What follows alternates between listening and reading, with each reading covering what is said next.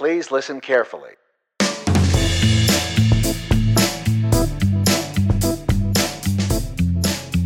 Welcome to Christians in the Public Square with your hosts Cole Bennett and Scott Self. Hey, buddy.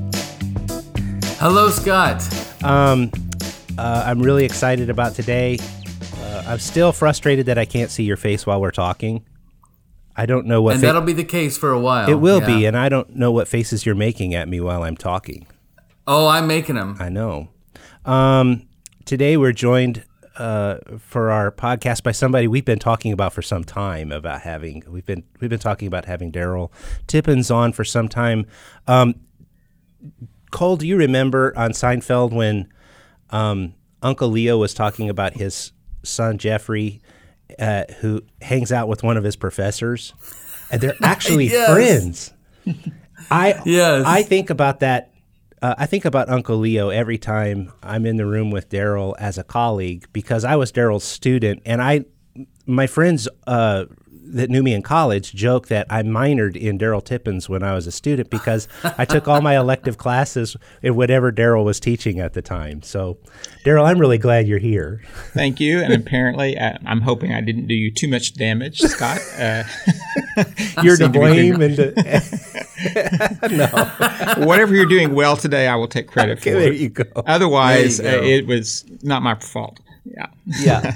Uh, so Darryl, uh, uh, tell what is your what is your current position or your current role? Well, my current role is um, I am provost emeritus of Pepperdine University. Someone said emeritus means you don't wear a tie anymore, uh, and so I don't wear a tie anymore. I have been giving away a lot of my ties. Uh, I also, though, uh, have continued to teach uh, at. At Abilene Christian University, and uh, I'm not teaching this semester, but I do teach English literature here uh, at ACU, and uh, I have all sorts of projects going on, writing and researching, and hopefully thinking a bit, and gardening, and doing things with my grandkids. I love it. Um, well, we're really glad you came, uh, Cole. Let's rehearse our three tenets uh, because um, Darryl has yet to hear them. Our first tenet is sacred cows make great barbecue. That's right. Our second tenet is that we let our flag fly proudly and we argue vigorously for our position. That's right. And third, and most important, bros before politicos. Right. We'll f- we're bro- we're brothers first, and we'll figure everything else out later. And one of the reasons that we were so excited to have you on, Darryl, uh, I'll tell our listeners, is that students who are majoring in English at ACU take a very unique class called um, Literature and Belief. And that was a course that Darryl himself created out of whole cloth years ago, and it was so meaningful that it's um, it's a requirement for our students. I was in So the Darryl is a I was in the inaugural class of that uh, of that course. Well, I didn't remember that. Yes, Scott. that was the very uh, first time.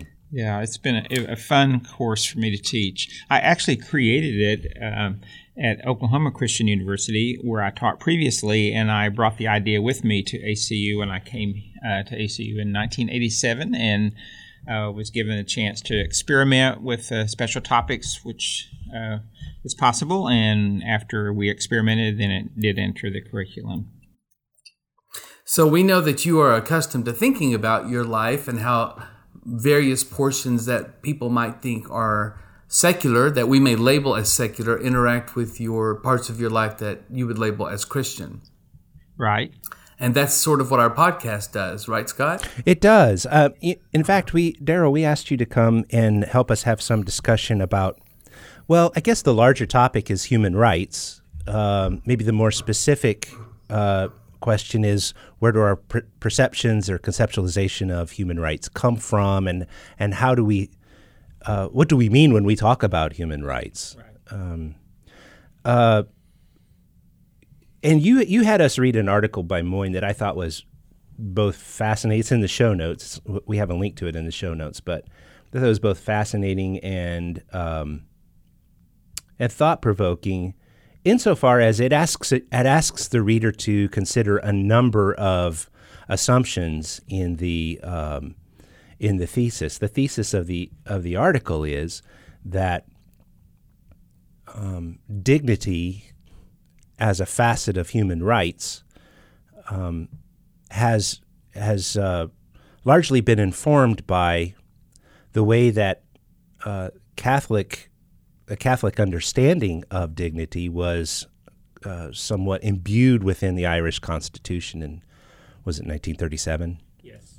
Um, uh, but that brings up a lot of questions about what are human rights. What does it mean when we talk about dignity? What does it mean when we talk about um, uh, when we think about being uh, people who concern ourselves with the needs and, and rights of others um, on a human level, as opposed to you know there's there's the kind of right to I have the right to drive a vehicle because I have a driver's license. That not that's not necessarily a human right. That's a it's a civil permission, really. Uh, it, no one has is entitled to drive an automobile. Yeah, that's a good uh, way to put it. it. You're not born with the right. Uh, you actually have to earn it. It's a privilege to be on the road in a car, and you have to meet certain tests. That's very different from the idea that by virtue of your being a human person, you are endowed with dignity regardless of race, class, religion, ethnicity, uh, national origin, on and on. Um, and that idea that you are uh, a person of infinite worth by virtue of simply being a human being, that notion has not always been a part of the human community. It is a, a concept that's actually evolved over centuries. And um, today, what we take for granted as uh, human rights or uh, what is often considered the moral basis for human rights is the idea that you're a, a, human being, that you are a person of dignity. What's surprising is that that idea hasn't always been around. Uh, in fact, it's uh, in, in, in, the form that we know it today, it's less than 100 years old. Huh. Now there are there have been ideas of human dignity uh, around that go way back. You know, back to the Renaissance. You had people uh, like uh, Francis Petrarch and uh, Pico de, della Mirandola, uh, who wrote a famous oration on the dignity of man. So as early as the in the Western world, as early as the Renaissance, there were ideas developing of human dignity. But uh, this was not by any means considered universally so. Uh, think, for example, that cultures around the world have practiced slavery for mm-hmm. centuries. Mm-hmm. And so, even though this person might have had dignity or that person might have had dignity, the idea that every person has dignity and worth, that is a, a relatively late innovation.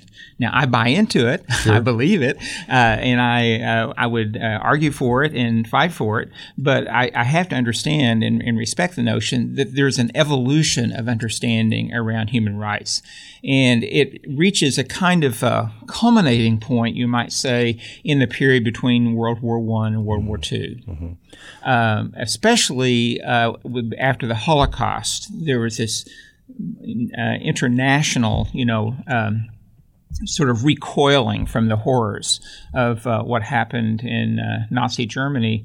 And that's what led uh, the UN to, in 1948, uh, write its very famous uh, Universal Declaration of Human Rights, which is grand language and wonderful language. It's just never been bought into by all cultures. Sure, right. Even though it's and, called universal. And would you say I understand the thesis of Moyn if I were to understand him arguing that one of the major shifts is away from identifying human rights or dignity to a group right or to a population yeah. or to a collective is a different conversation than deciding that each individual person Yes, exactly. And in fact, if you go back and look at the word dignity and where it comes from in Latin, in Latin, we have certain notions of dignity even to this day that doesn't mean for everyone. For example, if we say uh, the dignitaries will be sitting over here. Oh, interesting. Yeah. Or why don't you act more dignified? Right. Originally, dignity didn't mean for everybody. It, was it parsing. meant it meant a, a special class of people. who were the upper class, in fact. The upper class were the dignitaries.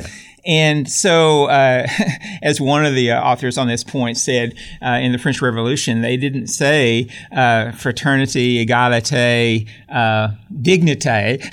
Uh, dignity wasn't even a part of the French Revolution, even though they were arguing for rights. Right. and so, what happens is in the 20th century, uh, apparently, uh, especially through the encyclicals of Pope Pius XI, there's this conversation that begins to develop that whole groups of people they may be the working the working class, for example, or they may be the family. That the family is a dignified unit, uh-huh. or the working class uh, is a dignified class, and then it evolves to the individual. Every human person uh, is uh, a dignified person.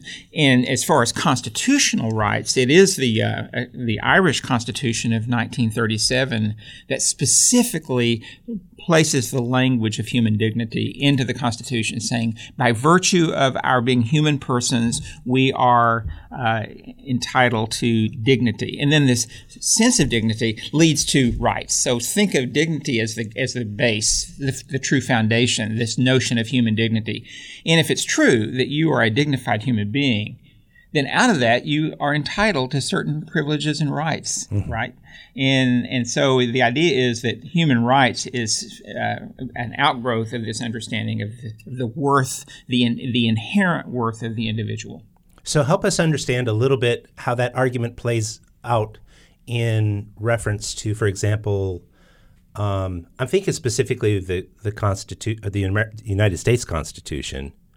Um, I mean, you hear references in the Declaration of Independence to the idea of some kind of inalienable rights. Yes. Yeah. Um, that may be cast in the public context as a, yeah, or in, yeah. in, a collective context. Uh, that's open, I guess, for interpretation and hermeneutic. But that even the Bill of Rights was something that is attached and not necessarily uh, integrated into yes. the Constitution, but attached almost almost in protest. Right, exactly. Under protest. Uh, yeah, the, but you you will notice that the word dig- dignity does not appear sure. in the uh, Declaration of Independence or in the Constitution. Sure. So uh, that language uh, comes later.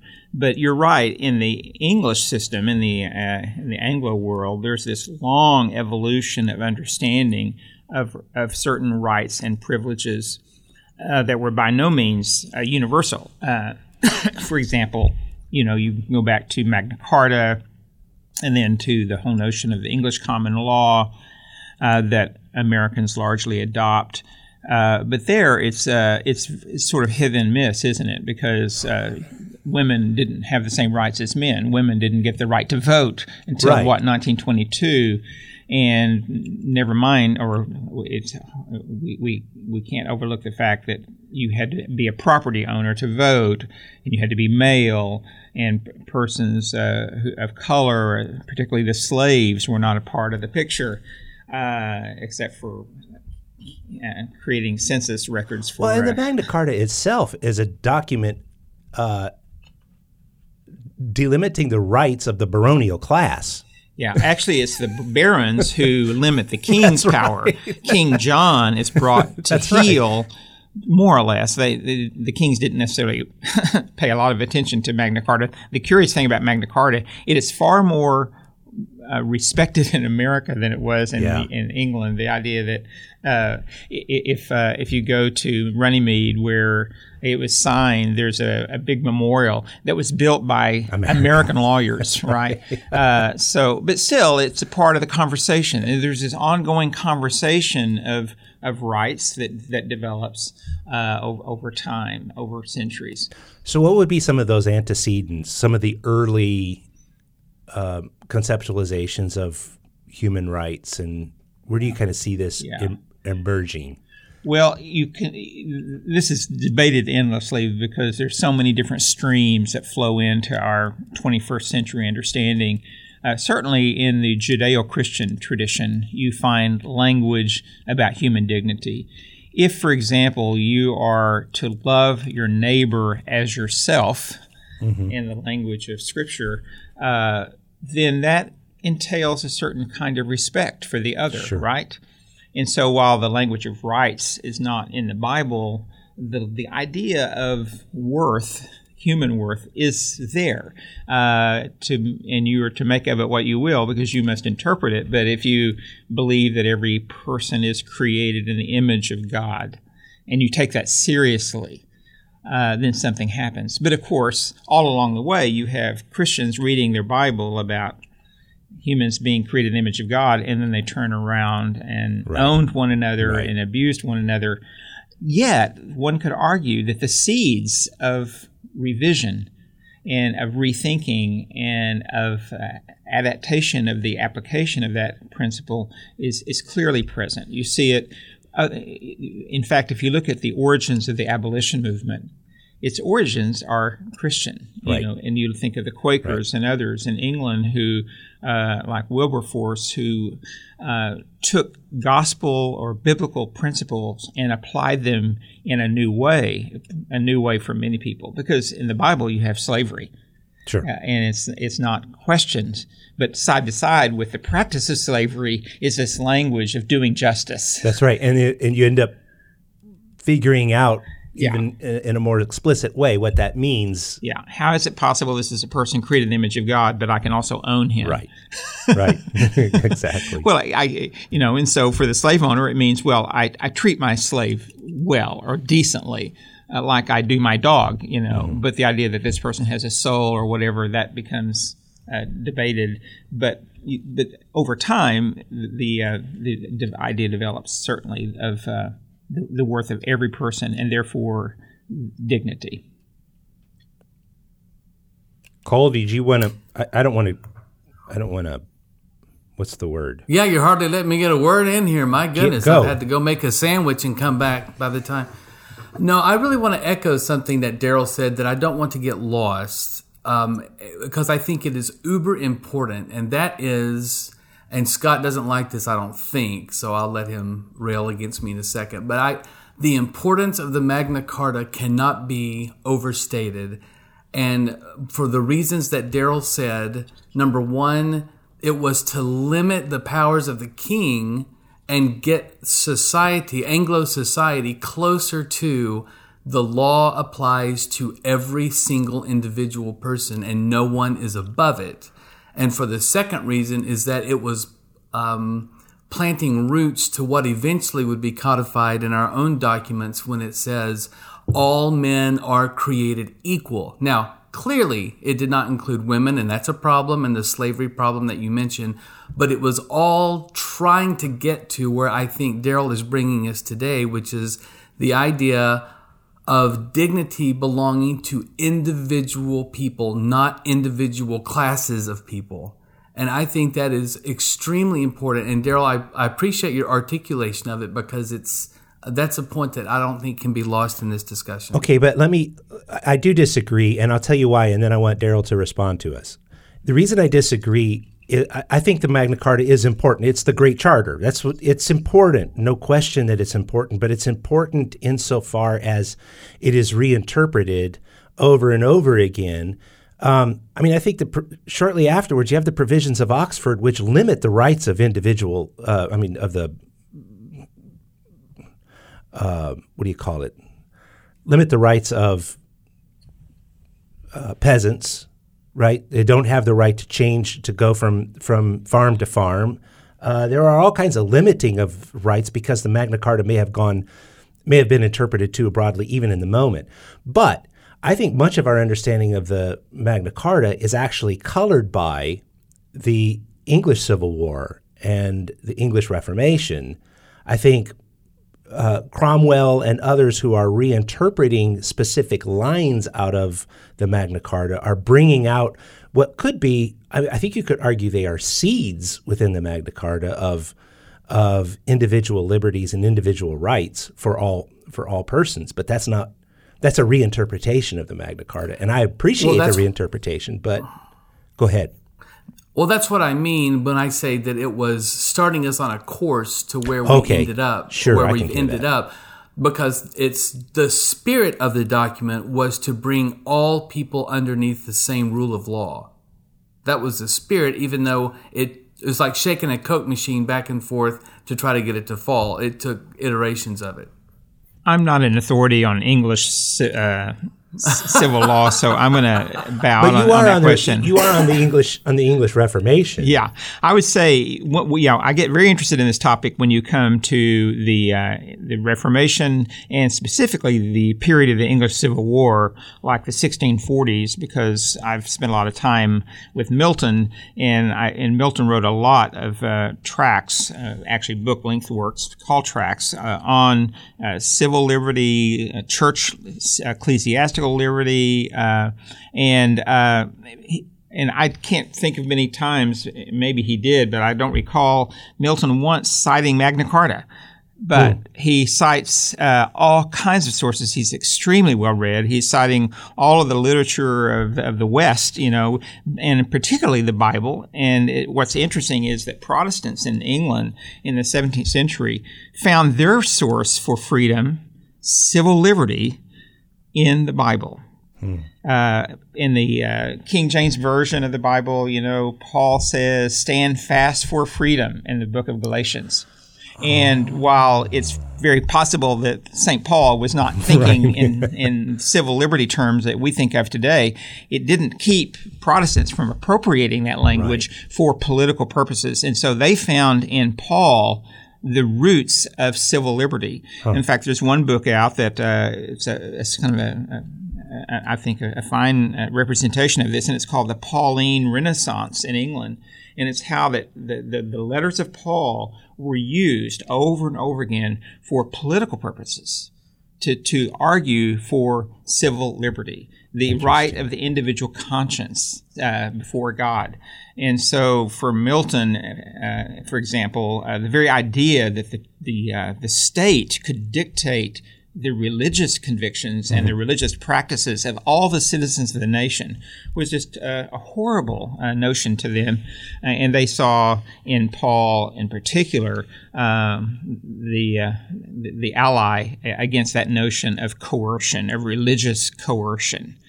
Um, so when you come to the international uh, or the uh, Universal Declaration of Human Rights, it specifically mentions, you know, that human beings shall enjoy freedom of speech and belief and freedom from fear and want.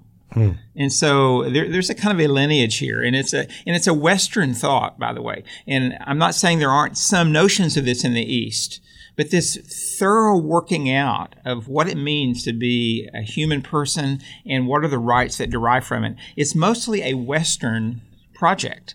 Mm. And uh, I think you see why it's it not it doesn't take hold quite so easily uh, in the Middle East or in the Far East uh, because there isn't that rich uh, dialogue and conversation, that body of conversation and knowledge uh, that really runs for a millennia mm. over an arguing out and a working out of uh, what liberty means. And I think, as grand as the language is in the UN Declaration, uh, and even though certain states signed it, mm-hmm. Uh, it did it, it was never meaningful. Imagine taking that language, for example, and taking it to the Uyghur province, you know, of China today, and saying, well, the Universal Declaration of, of, Human Rights says that these Muslims have the right to f- free speech and belief and freedom, and you don't have the right to lock them up in your re-education camps. They they they blow you off, right? The Wall Street Journal lost three editors, I mean, three writers, uh, journalists from China just this week. They were kicked out because they were uh, these uh, journalists were saying too much about what was going on in China today. Right. So they have to go away. Right. Yeah. So a signature on a form doesn't really no result in any all. change. And in fact, I think I think one of the things that I appreciate about Moyn's argument is that these are. Uh, he quotes Acker, Ackerman: "Dignity is a notoriously protean notion. Yeah. Is yeah. ever changing, and and I'm sure that as I think about all of the semantic features that belong to a word like dignity, it ends up being a totally different set than, for example, Cole, what you would think belonged to that conversation. Yeah. Would I be right? Oh, absolutely. Um, or it may be a very, it might be a similar list, but it would be differently applied in the law, perhaps between you and me. I think you would let me let me see if I can channel my inner Cole Bennett for a second. I think you would. No, Yeah, it's always I'm, uncomfortable. I'm going to watch this. I feel this is icky. going to be fun.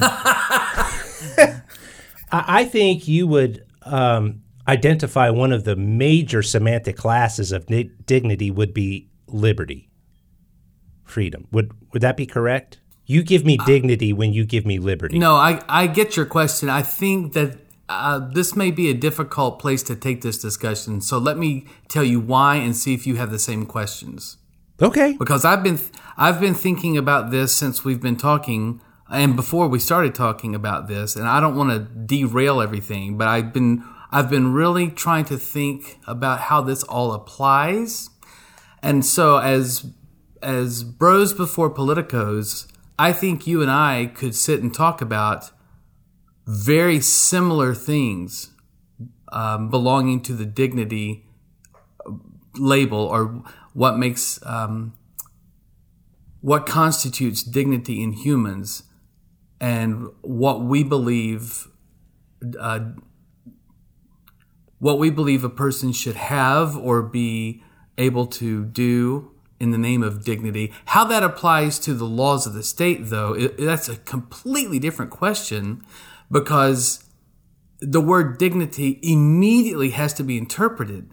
So I can imagine um, your type saying it is a, a person receiving health care is number one in the in the line of dignity, and automatically we're going to be at odds because I that is an interpretation of dignity that necessarily um, harms another person, and so we're going to have to get into uh, whether your dignity is more important than my harm, you see. So I, I think we can both sit and, and talk about how a person, um, in the name of dignity, health is certainly important, but then how does it get applied? So I, I'm not sure where to take that discussion, to be honest with you. Do you see my point? Hmm. I don't have an answer to your question exactly, Cole, but I would say that uh, that we're in trouble today working out what you have the freedom to do and what I have the freedom to do, to, in part because we have lost the history of the conversation around these concepts largely. And so we're on our own, as it were, to import into those words the little thought bubbles above our heads when we say a word like dignity or human rights. The content of that thought bubble is different for each one of us because we're generally ignorant of, say, what uh, Samuel Moyn has written about and many others have written about, that this whole conversation around human dignity uh, has a history. It's a story. It's a long, involved story, and uh, much of it has a theological origin. And um, as I was mentioning with with Milton in in St. Paul, uh, that the, the average person in America would be baffled or, or clueless if you started bringing up, oh, but Milton said in his uh, in his treatise of toleration, blah blah blah blah. and so today, I, it seems to me these words are are extremely malleable uh, or subject to uh, meaning what you want. In the in the in say a country like China, they would say, "Oh, yeah, you have you have freedom. You have the right to ensure a safe state." a Right. safe and secure state. And so, most recently, in that notorious case of the physician who early on de- detected the coronavirus, and then he was punished by the state for disturbing the state by by raising uh, the alarm about this disease. And so he is the enemy of the state because he's disturbing the, the tranquility of the state. So he has the freedom only uh, within this boundary of state security as the supreme value, and um, and so they can actually use this language, but then it becomes uh, something radically different from what I understand in the West, because I'm operating out of a a Judeo-Christian conversation that's at least two millennia old. Right. Right.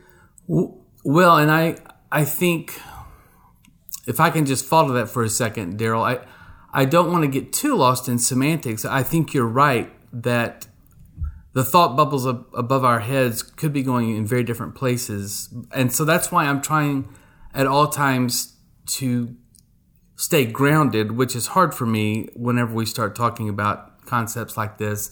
because ultimately I would say you only have the right to your version of dignity insofar as it does not disturb my right to say property or life, liberty, or property or and so then we start we're back to the definition of a right. And I for me, it seems like the definition of rights should come before the definition of dignity. Do you, do you follow me there? And if I'm wrong, uh, tell me tell me what you think.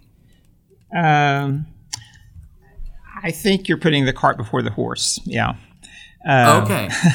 but I still I do agree that this grand talk, this language, even like out of the uh, UN declaration doesn't help us very much in settling very particular cases. Uh, I'm okay. reminded of something. Uh, I, I, had a civics class when I was in uh, junior high back then. It was so long ago they didn't have middle schools; they had junior high and high school. and Mr. Crawl, Ralph Crawl, uh, taught civics, and I love that civics course. And uh, he was highly opinionated himself, but he still introduced us to a lot of uh, uh, U.S. history and, and, and the whole notion of civics. And uh, he would say often, uh, your freedom ends where my nose begins. have you ever heard that? oh yes. And, oh, and it really communicated something to this uh, you know kid who was 13 years old or whatever, uh, and uh, but that was a naive kind of say. I mean, it's a great cliche. Right. Uh, but in fact, the state does have certain controls over my body. You know, uh, they can uh, dictate certain, uh, you know, prohibitions on ingesting certain sub- substances. You know, and uh, they and, and I'm glad of that. You know, they can decide that the meat that I eat uh, goes through USDA approval approvals for my for my safety. But I might say, well, I don't I don't want you know fluoride in my water, you know, and blah blah blah. And that th- those debates have been uh, going on for, forever.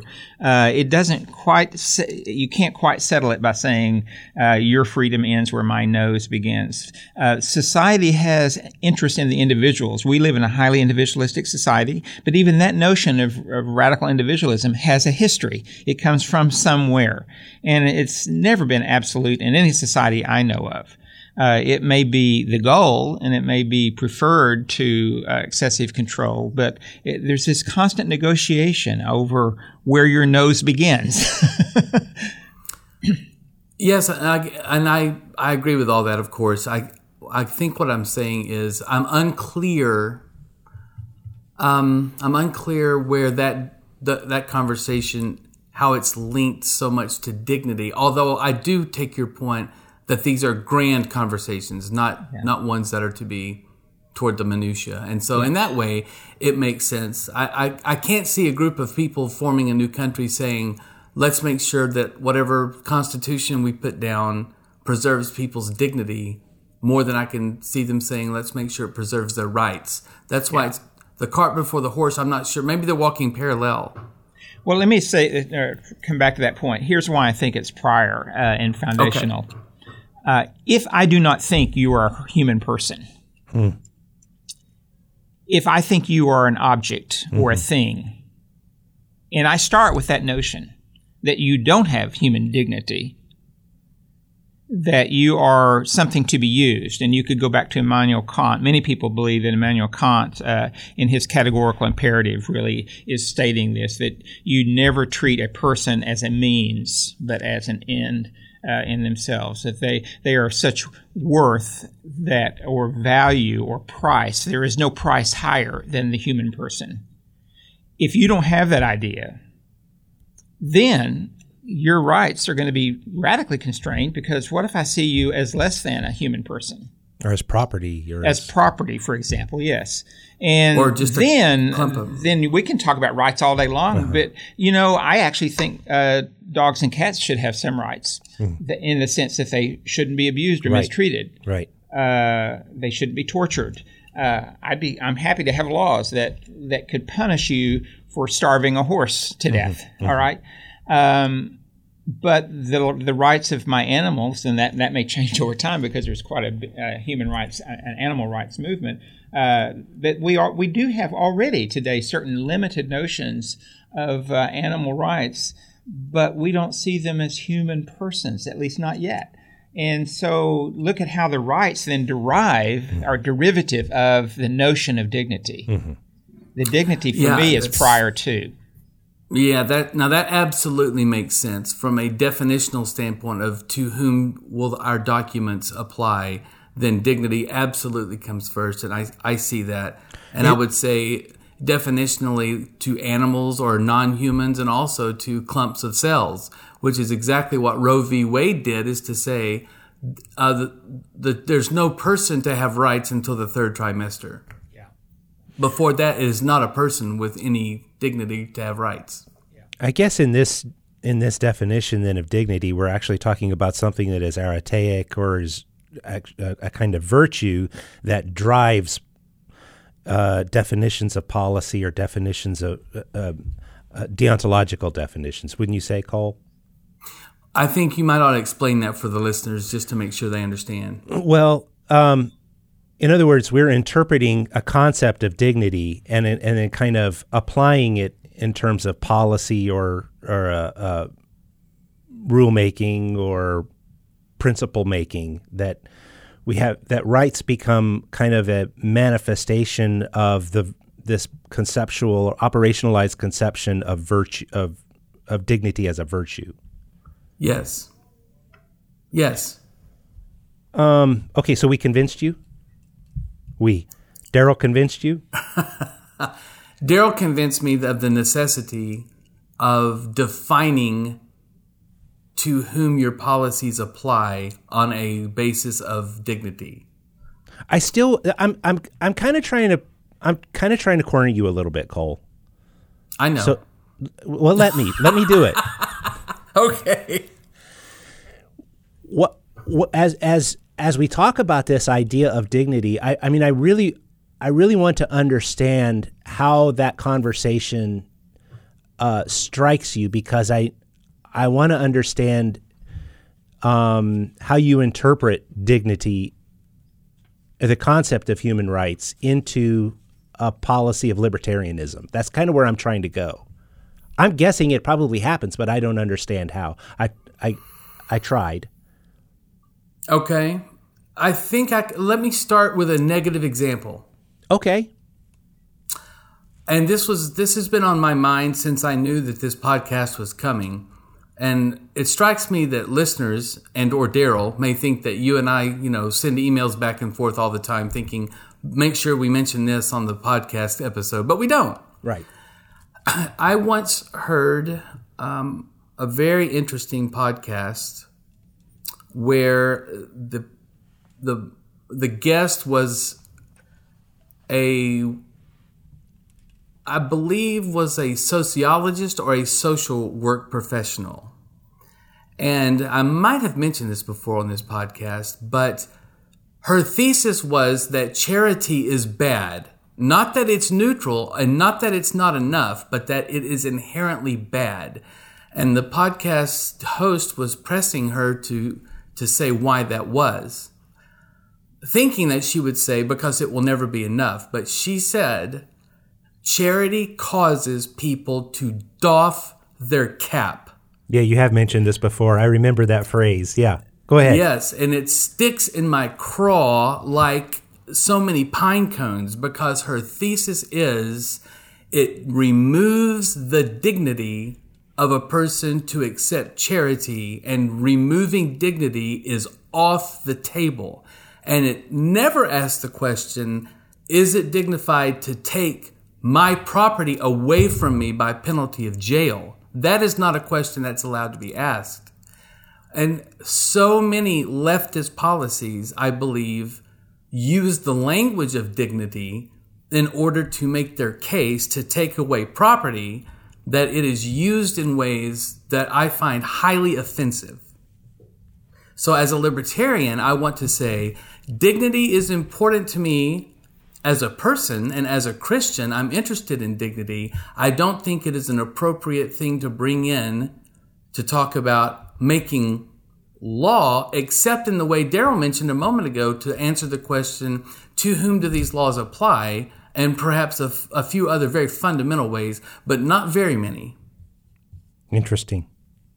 I th- thank you. I I mean I uh, as I said I I'm I was trying to kind of get you into the corner to tell me what you think, and and I think you did that. That's helpful. yeah, I don't think a belief in human dignity easily and automatically answers the question about this policy versus that policy. Yeah. I right. think you've got to back up a bit and get more context for that uh, about where. Uh, how, how, do we resolve this? I'm reading, for example, right now uh, that there's a rethinking about uh, the what to do with the seriously mental ill. Uh, uh, the government passed laws some decades ago that basically emptied uh, uh, beds, hundreds of 1000s mm-hmm. of beds mm-hmm. in hospitals that were devoted to seriously mental, mentally ill went away because the federal government rewrote national policy so that it disincentivized the states to run state mental hospitals. Mm-hmm.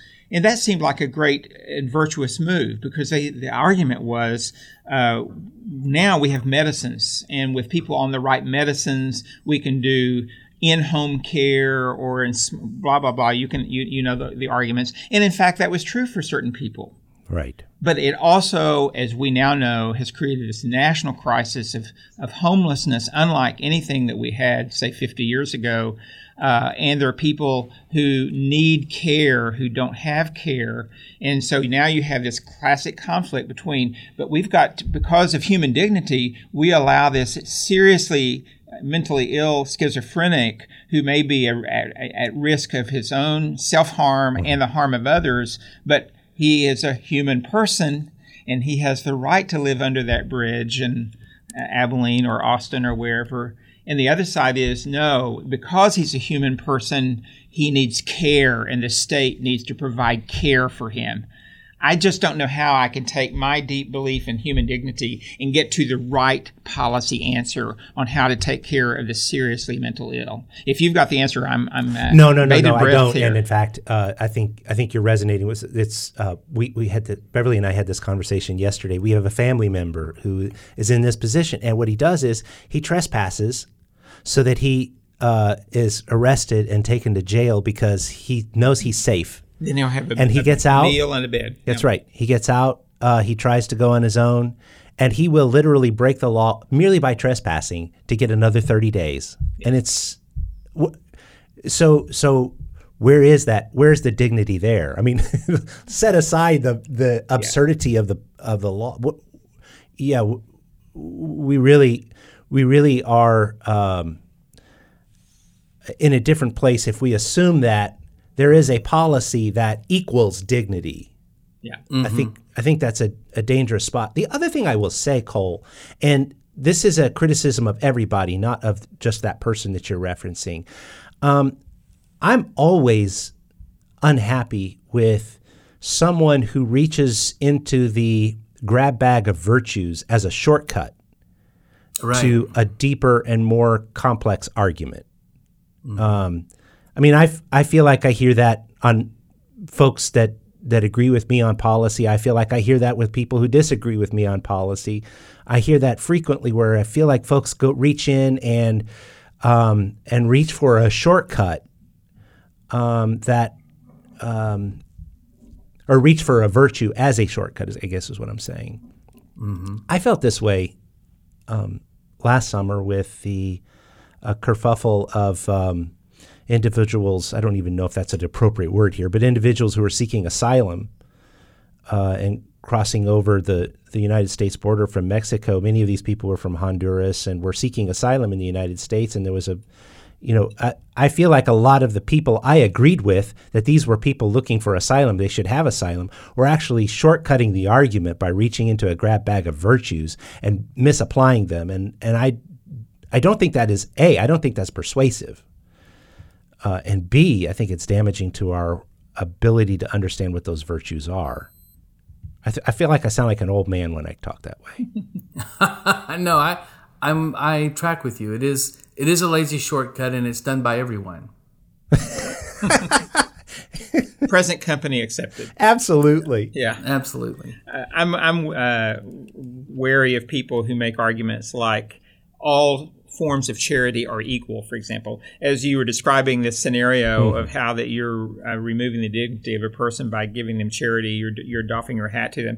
I thought of Jesus' parable of the uh, Good Samaritan. So you have this man bleeding and dying on the roadside, who's utterly helpless in his state.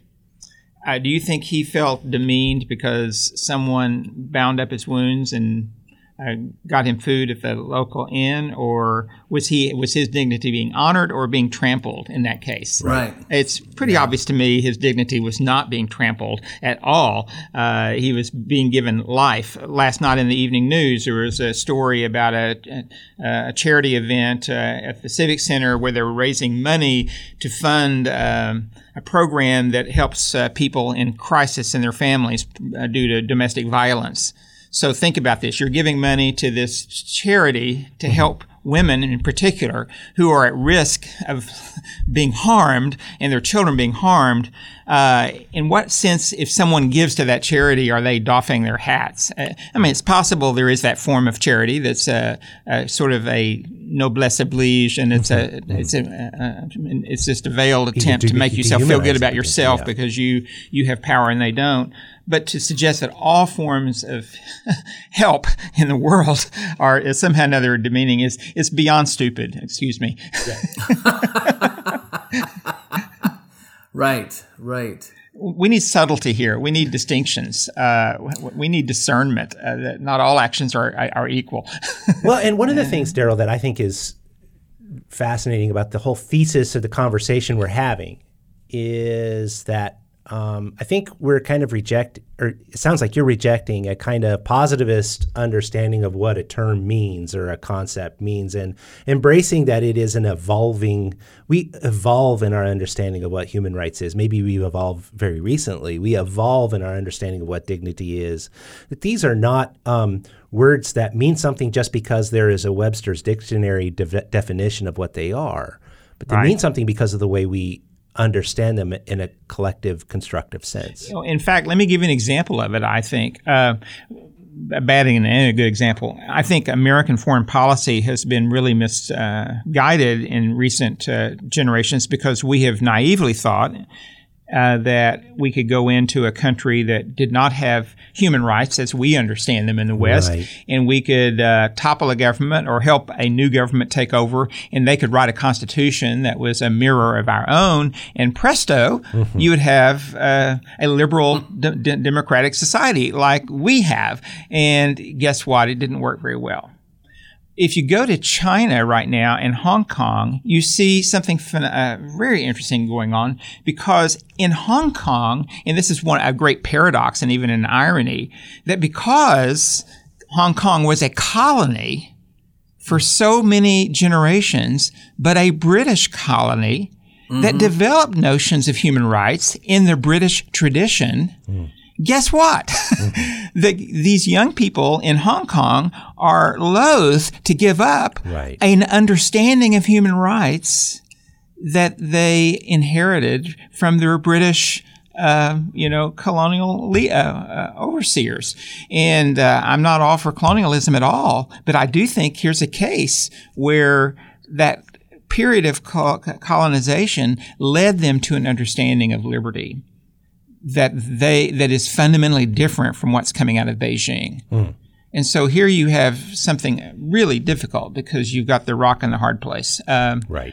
or, or maybe it's uh, an irresistible force and an immovable object. But the point is, these two systems are incommensurable.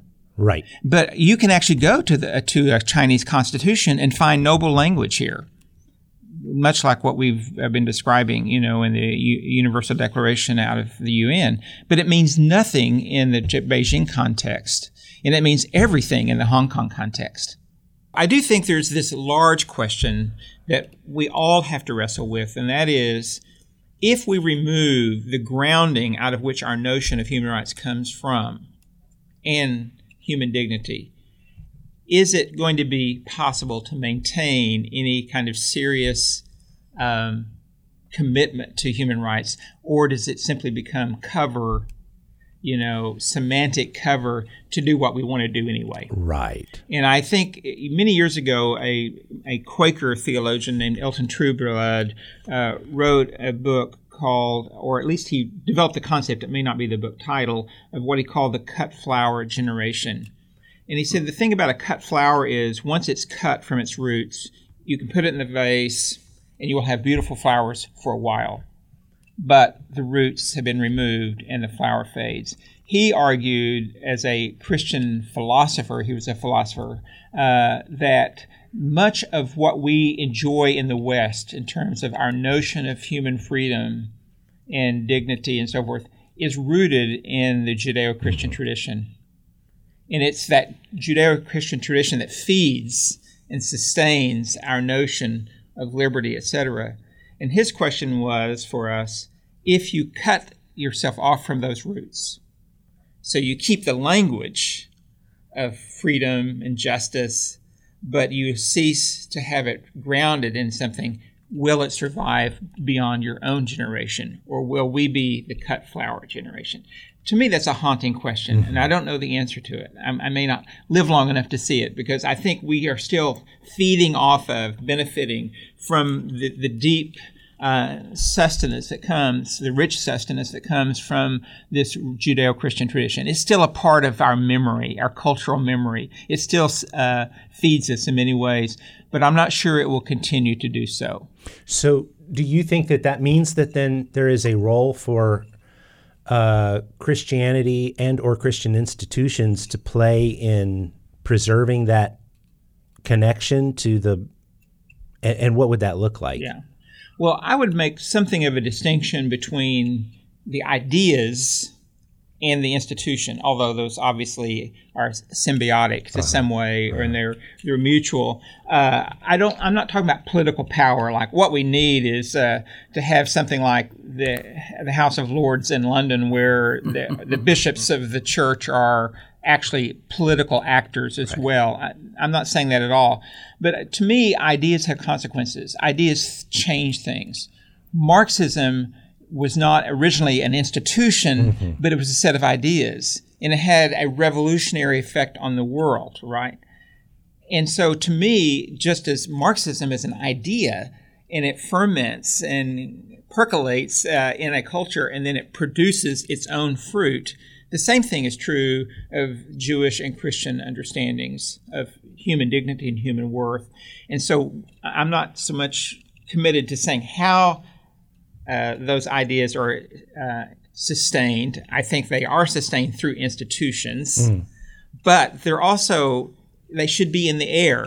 Yeah. they should be in the water.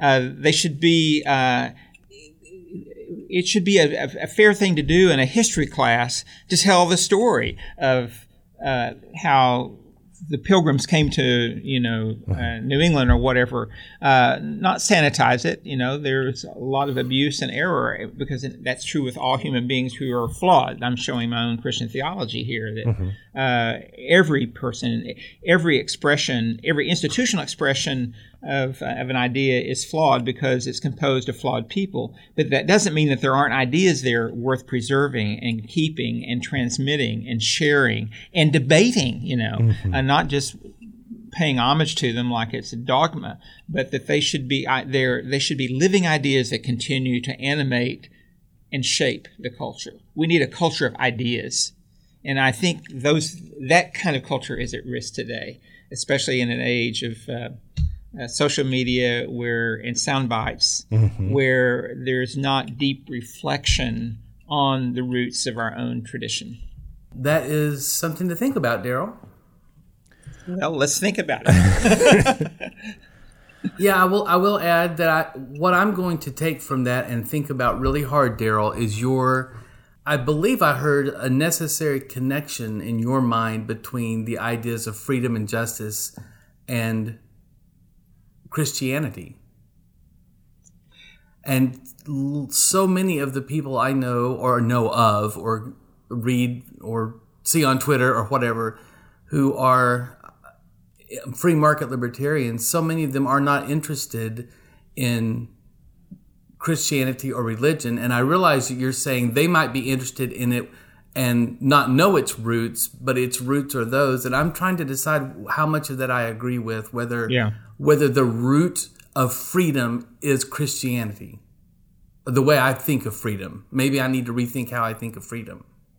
But here's what I like about the thesis. You know, Cole, you and I have, I think we've made the argument, I think we've repeated the argument several times that the, that maybe Christianity is uh, not good at or maybe inappropriate for Christianity to influence or uh, to try and influence policy through coercion. But that doesn't mean that we don't have a rhetorical purpose in the public square. I think both of you, mm-hmm. both you and I believe that we have some rhetorical purpose in the public square. I think there is something at stake in treating my neighbor with dignity. I I think I think Darryl, you're you're hitting on something that illustrates the importance of not just Christian ideas, but Christian action, Christian activity, Christian interaction. That I, I think I've made this point before, Cole. I uh, it's it's uh, anachronistic and uh, and also um, unrealistic to imagine that slavery was was uh, uh, overcome by Wilberforce or by any one individual. It's uh, the ideas are important, but the ways in which they are manifest in the normal everyday lives of other people, of other people who take those take take that idea seriously and treat their neighbor with kindness, with empathy, with uh, with dignity. That becomes, I think, the the power of tra- uh, transformational power in the public square. I don't think it's because we got enough people to to shift a law uh, or to agree to pull a lever in a certain direction. I think it has to do with. Um, I mean, Darryl, you mentioned social media. I think it comes down to treating my neighbor on social media with dignity. Uh, there's so much at stake. If what you're saying is true, if there is this, uh, if there is soil in which this all enriches the flower, that's the place we have to operate. Yeah. And let me say something else about uh, all your secular friends who uh, want to own ideas of human freedom and dignity that don't want to go back to the Bible and don't want to go to Sunday school to get it. That's fine.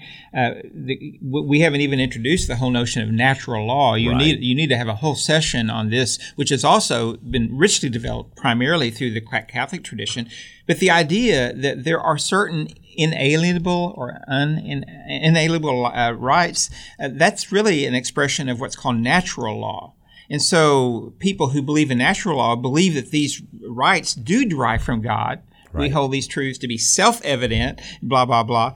But uh, you could have an atheist who recognizes the virtue of having some autonomy in your life, the, the, the, the, the, the, ex- the way to express yourself in a free way. Uh, you don't have to be religious to prefer that. Think of all the people in East Germany yeah. who kept absconding to the West, and they weren't saying, "Well, I read my Bible today, and it made me want to cross the boundary." But before I read my Bible, I hadn't even thought about it. No, there's something innate in the human person that seeks freedom of expression. Right now, I believe that the ideas of the Judeo-Christian tradition feed it, aid it, and abet it, Right. and, and, and encourage it in certain ways. But I would say it's in the human person; it's built in. Interesting. You know, uh, is it Rousseau who said, "A man is born free, and everywhere he is in chains." You know, uh, so uh, you may have been born in chains, but there's something in you that longs for truth and dignity. Again, coming back to China because of the of the most recent uh, coronavirus, you have all these people in China who are furious. They're they're Chinese and they're they're not in Hong Kong now, but they are furious with their government because they have concealed the truth about the disease and how early it started and what could have been done early on that was not done. There was obfuscation and deceit and lying about the disease in the early days that probably compounded the seriousness of it. And I'm telling you, there are a lot of Chinese who are not Christians and aren't reading their Bibles, but they feel something. They feel have, that they've been cheated and, and misused by their own government because within them, as a, as a human being, they, they think truth is better than deceit.